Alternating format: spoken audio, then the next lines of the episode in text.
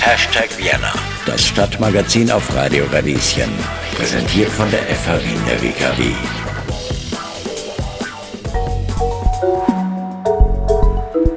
Ich habe meinen Augen nicht getraut, ich gesehen habe, was da ins Mango-Eis reinkommt. So hat ausgeschaut wie ein Malerlackkübel und da schwimmt dann so eine neongelb-grüne Paste drinnen und das soll dann Mango sein. Und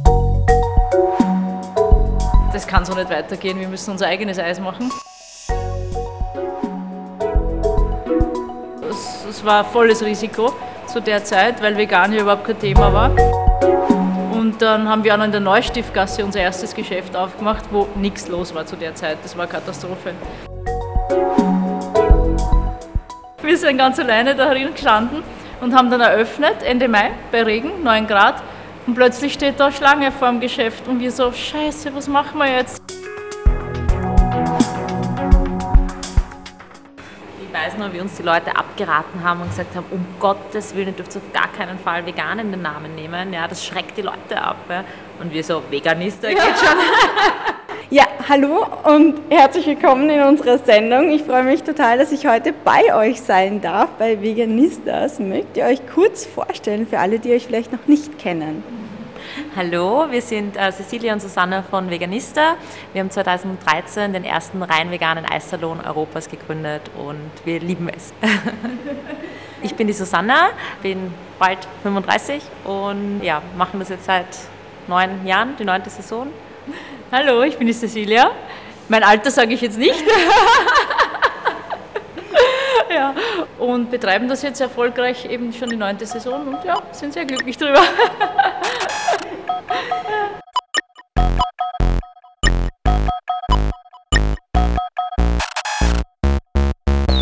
Welchen Zugang habt ihr denn überhaupt zu Eis? Weil ich finde, Eis ist ja schon eine sehr spezielle Auswahl von Lebensmitteln, die man jetzt quasi schaffen kann. Mhm. Der einzige Zugang war eigentlich, dass wir es vermisst haben.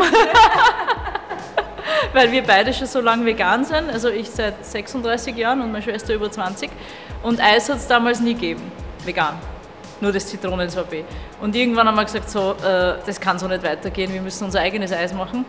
Und da äh, haben wir aber keine Erfahrung gehabt, nur das Talent meiner Schwester einfach. Und die hat dann einen Eiskurs gemacht in Amerika. Das war der einzige Dairy-Free Ice Cream Kurs in der ganzen Welt eigentlich. Und den hat sie dann gemacht und ja, das, das, hat sie dann mit rübergenommen und dann eben ganz anders gemacht, nämlich viel besser. Du hast kurz so geschüttelt den Kopf, als du gesagt hast, dass äh, dein Talent dazu beigetragen hat. Wieso? Weil wir uns beide einfach super ergänzen und immer schon ergänzt haben. Ich glaube, wir sind so erfolgreich, weil wir beide einfach unsere Talente kombiniert haben und Wieso hast du diesen Kurs damals in den USA gemacht? Weil es der einzige war, den wir gefunden haben. Also es war wirklich auch eine Odyssee dahinter hinzukommen, mit dem Flugzeug, dann mit der Bahn irgendwie, mit, mit dem Schneesturm. Aber es war wirklich hilfreich, weil wir dann wirklich gewusst haben, so wollen wir es nicht machen. Also es war voller Fertigpasten. Ich habe meinen Augen nicht getraut, wie ich gesehen habe, was da ins Mango-Eis reinkommt. So hat ausgeschaut wie ein Malerlackkübel und da schwimmt dann so eine neongelb-grüne Paste drinnen und das soll dann Mango sein. Und da haben wir gesagt, nein, also wenn wir das machen, dann wollen wir es richtig machen. Und wenn Mango draufsteht, dann soll da Mango drinnen sein. Und dann stehlen wir die Mango, dann schneiden wir die Mango und dann kommt die ins Eis. Aber trotzdem voll interessant, dahinter ist ja eigentlich ein langer Weg, ein eigenes Geschäft zu gründen, ist ja doch gefühlt riskant auf jeden Fall. Man muss auf jeden Fall mal im ersten Moment Geld in die Hand nehmen. Wie war da euer Weg? Wer war da die treibende Kraft und was hat vielleicht auch eure Familie dazu gesagt? Ähm, ja, also es, es war volles Risiko zu der Zeit, weil vegan ja überhaupt kein Thema war. Und dann haben wir auch noch in der Neustiftgasse unser erstes Geschäft aufgemacht, wo nichts los war zu der Zeit. Das war Katastrophe. Und ähm, ja, das war in Wirklichkeit äh, unser einziges Geld, was wir gehabt haben. Die Familie hat kein Geld im Hintergrund. Ähm, die haben aber natürlich gesagt, das ist eine super Idee, aber das waren die einzigen. Also die Familie war eigentlich, das waren die einzigen, die an uns geglaubt haben, weil die anderen haben gesagt, das wird nichts. Das haben wir aber schön ignoriert irgendwie, dass alle gesagt haben, es wird nichts. Da im Haus haben sie gesagt, na, ihr seid ja in drei Monaten wieder weg. Also wir haben wirklich null Zuspruch gehabt, außer eben von Familie.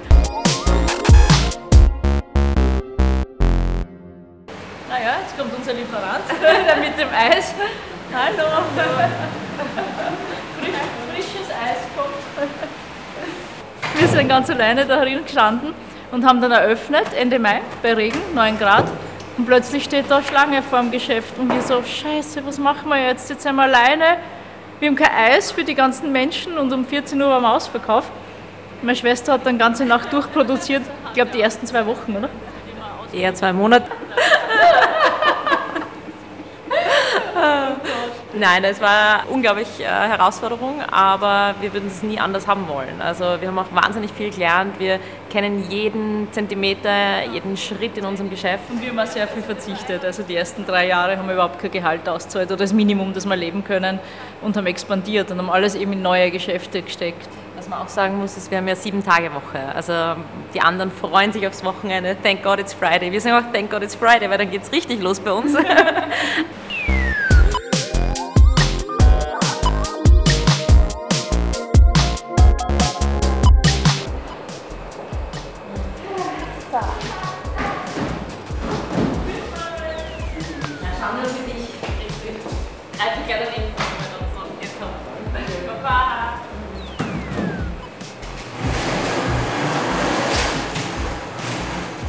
zu der Zeit, als ich begonnen habe, war es ja noch auch viel ungewöhnlicher, dass Frauen etwas Neues gründen, oder? Also ich kann mir vorstellen, dass die Komponente dann auch noch mit reingespielt hat. Ja, das war, das war eigentlich eine richtige Herausforderung. Da muss meine Schwester was erzählen, die Geschichte mit Lieferanten. Ja. Das musst du erzählen, ja. Es war zum Beispiel ähm, einmal, dass ein Lieferant reinkommen ist und gefragt hat, wo ist der Chef? Und ich habe gesagt, ich bin der Chef. Der hat ganz verwirrt geschaut hat sich zu meinem Onkel gedreht nach links und hat mit meinem Onkel weitergeredet. War fassungslos, ja, weil äh, man wird sehr, sehr wenig ernst genommen als Frau. Ähm, es wird besser, ja, und äh, also man muss schon tough sein, und, um damit zurechtzukommen. Also ich habe das Gefühl, dass man sogar härter arbeiten muss, oder sicher sogar härter arbeiten muss als ein Mann. Und wir sind sehr belächelt worden. Ne? Die, die zwei Mädels, ja, ja, die hat niemand ernst genommen. Aber dann so mit jedem Shop, den wir aufgesperrt haben, glaube ich, ist ihnen mehr bewusst worden, dass da doch was dahinter ist. Weil jetzt haben wir doch schon zwölf. Wie ist denn die, äh, das Eisbusiness in Wien überhaupt, so als ihr angefangen habt vielleicht, und wie hat sich das jetzt in den letzten Jahren entwickelt? Viele haben sich es einfacher vorgestellt. Ja, wir haben einige Nachahmer gehabt, die aber dann auch wieder schnell weg waren, weil es beinharte Arbeit ist. Eis machen und Eis verkaufen ist richtig, richtig schwierige Arbeit. Und ähm, ja, es gibt ein paar, die, die haben sich dann durchgesetzt mit uns gemeinsam. Und das hat auch eine Berechtigung. Die haben super Eis, eine super Geschichte, das ist total okay. Aber nur damals, wie wir begonnen haben, war vegan kein Thema. Und wir haben das Vegane erst gestartet und danach natürlich haben alle veganes Eis angeboten. Und wir glauben schon, dass wir dazu einiges beigetragen haben, dass jetzt fast jeder Eissalon veganes Eis hat. Also das hat sich sehr geändert in den letzten neun Saisonen. Und auch, dass wir im Winter offen gehabt haben. Wir waren ja die Einzigen, die im Winter im Schneesturm da gestanden sind ja, und haben offen gehabt. Das heißt, jeder Eissalon zu gehabt. Heute ist schon fast normal, dass ein Eisgeschäft im Winter offen hat. Heißt das, ihr habt so ein bisschen einen Druck in den Markt gebracht? Auf jeden Fall, also definitiv. Also wir haben sofort gemerkt, dass, dass wir kopiert werden. Naja, und wir haben halt nie aufgehört. Wir haben immer weitergemacht, uns immer neu erfunden, immer weiter Sorten kreiert. Wir haben fast äh, 450 Sorten mittlerweile in unserem Sortiment, äh, Ice Cream Sandwiches. Also wir, wir hören einfach nie auf, wir machen immer weiter. Wir schreiben Bücher, wir sind jetzt bei Spar. Also es ist, ähm, ja. Und welche Rolle spielt es dabei, dass ihr verwandt seid, dass ihr Schwestern seid? Das ist nur ein Vorteil in Wirklichkeit, weil auf wen kannst du dich sonst verlassen? Also äh, auf die Schwester 100 Prozent ein Leben lang. Ja. Obwohl wir genauso unsere Kämpfe manchmal haben. Das dauert dann zwei, drei Stunden, spinnen wir aufeinander und dann geht es wieder. Aber in Wirklichkeit hat es nur Vorteile. Also das ist wirklich äh, ein Geschenk. Wir würden uns nie im Stich lassen, ja. wir sind immer füreinander da. Ja, ja, wir haben einen Bruder, der die, die Shops designt hat und der ist da dabei im Team. Genau. Stehst du jetzt wirklich noch immer irgendwo in einem Kammerl und rührst das Eis und magst die Dinge oder wie schaut das jetzt heute aus? Nein, mittlerweile nicht mehr. Also ich bin immer noch die Einzige, die die Eissorten kreiert. Also wenn wir eine neue Sorte machen, dann schon, dann bin ich in der Produktion. Aber wir haben mittlerweile ein riesengroßes Küchenteam, das wäre alleine gar nicht mehr schaffbar. Also wir verwenden nach wie vor eben frisch gepressten Orangensaft und frische Früchte und so weiter. Wir haben ein Team zwar auch, ein Core-Team, wo wir auch immer Brainstormings machen. Wir haben zum Beispiel Zimtschnecken-Burger-Partys oder was haben wir noch gehabt? Donut. Buchteln, Donuts, ja. genau. Was sind denn diese Saison so die Highlights und was schmeckt dir persönlich am besten? Also ich freue mich besonders jetzt äh, Ende Mai machen wir eine Big in Japan Collection. Das ist mit äh, schwarzem Sesameis zum Beispiel. Und da kommen auch ganz coole Zimtschnecken. Ich verrate aber noch nicht, was so besonders darin ist. Wir müssen dann warten. ich persönlich mag auch gerne unsere alternativ gesüßten Sorten. Wir haben zum Beispiel Sorten mit Birkenzucker, Ahornsirup, Agavendicksaft, Kokosblütenzucker. Was war die verrückteste Eissorte, die ihr schon einmal geschaffen habt, wo ihr vielleicht auch ein bisschen skeptisch wart, ob das gut geht? Also meine Schwester sagt immer, ich bin irre gewesen, dass ich als erstes Basilikum raus dann habe, immer aufgesperrt habe. Das ist mittlerweile schon normal, Basilikum, ja, aber verrücktere hast du auch schon gemacht, wie Knoblauch oder, nein, das Ärgste war Erbsen. Ja. Oh, Erbsen und Tomaten. Ja, Tomaten war ganz schlimm. Das war ganz schlimm, das hat nicht einmal runtergebracht. Erbsen, Tomaten. Und Lakritz, das waren so die Top 3. Nein, nein, das hast du gemacht, das Mela Melasse, heißt Melasse, oh mein Gott. Ja. Ich bin ja immer, ich möchte immer besonders viel vom Guten reingeben ins Eis. Ja. Da habe ich gedacht, je mehr Melasse, umso besser. Ja, aber das war wirklich Katastrophe. das war so grauslich. Das war Wahnsinn. Aber es gibt auch super spezielle Sorten, eben wie Knoblauch oder Wasabi, die wirklich, da kommen die Leute und nehmen sich dann drei Kugeln am Schnitzel von Wasabi und die lieben das. Also es gibt auch volle Liebhabersorten, die halt nicht äh, jeder mag, aber mhm. ich finde das auch cool, weil es mhm. muss ja nicht jeder alles mögen. Ich finde das cool, dass wir auch manchmal Sorten haben, die ein bisschen polarisieren und äh, das Ganze ein bisschen spannend machen. und habe ich das wirklich richtig gelesen? Damit habt ihr schon David Hasselhoff überzeugt? Wirklich?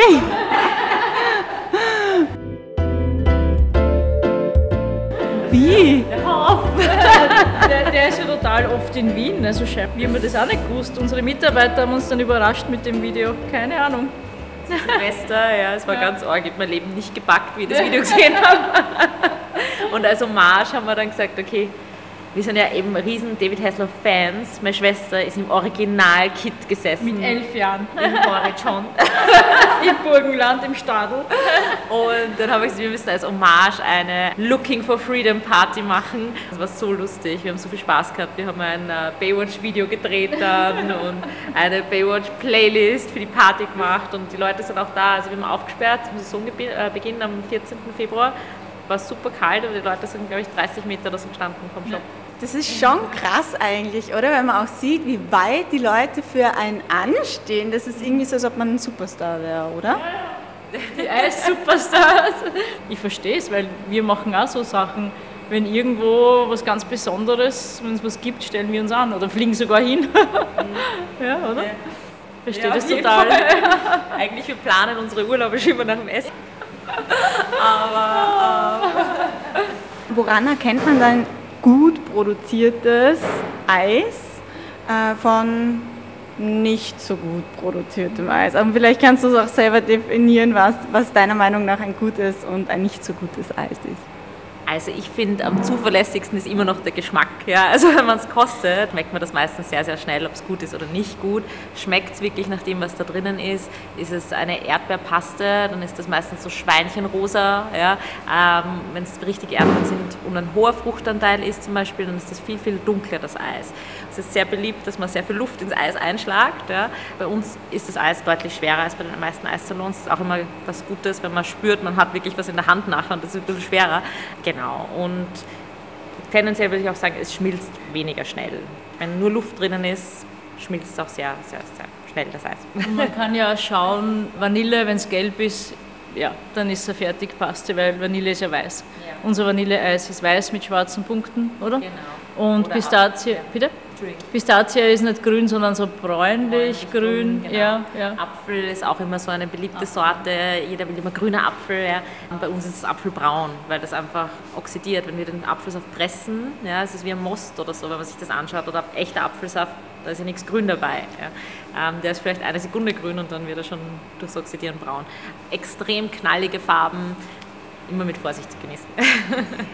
Wobei manche Sorten von euch schon auch brutal bunt sind. Also das habe ich mir schon so oft gedacht, wie schafft ihr das, dass es so knallig ist?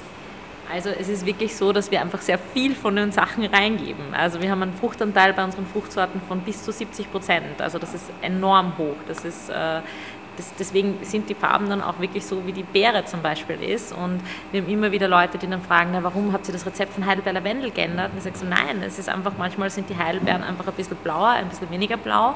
Und weil einfach so viel drinnen ist, wirkt sich das dann aus. Ja? Wenn da ein kleiner, es ist einfach die Natur, ja? da können wir nicht viel machen. ja, unser Erdbeereis ist so richtig rot. Ne?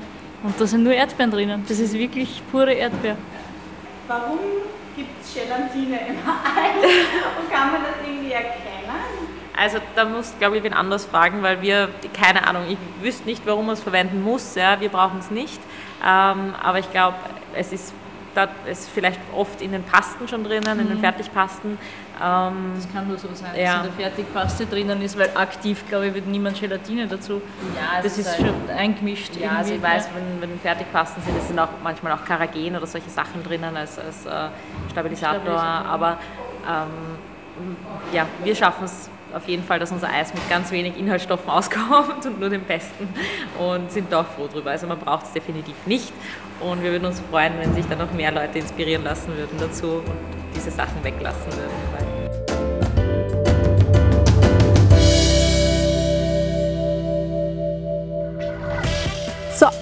Damit sind wir am Ende der heutigen Sendung angelangt. Wir freuen uns auch über eure Meinung. Lasst es uns wissen und schreibt uns einfach auf Instagram. Dort findet ihr uns unter Radio Radieschen. Bis zum nächsten Mal, eure Johanna Hirzberger.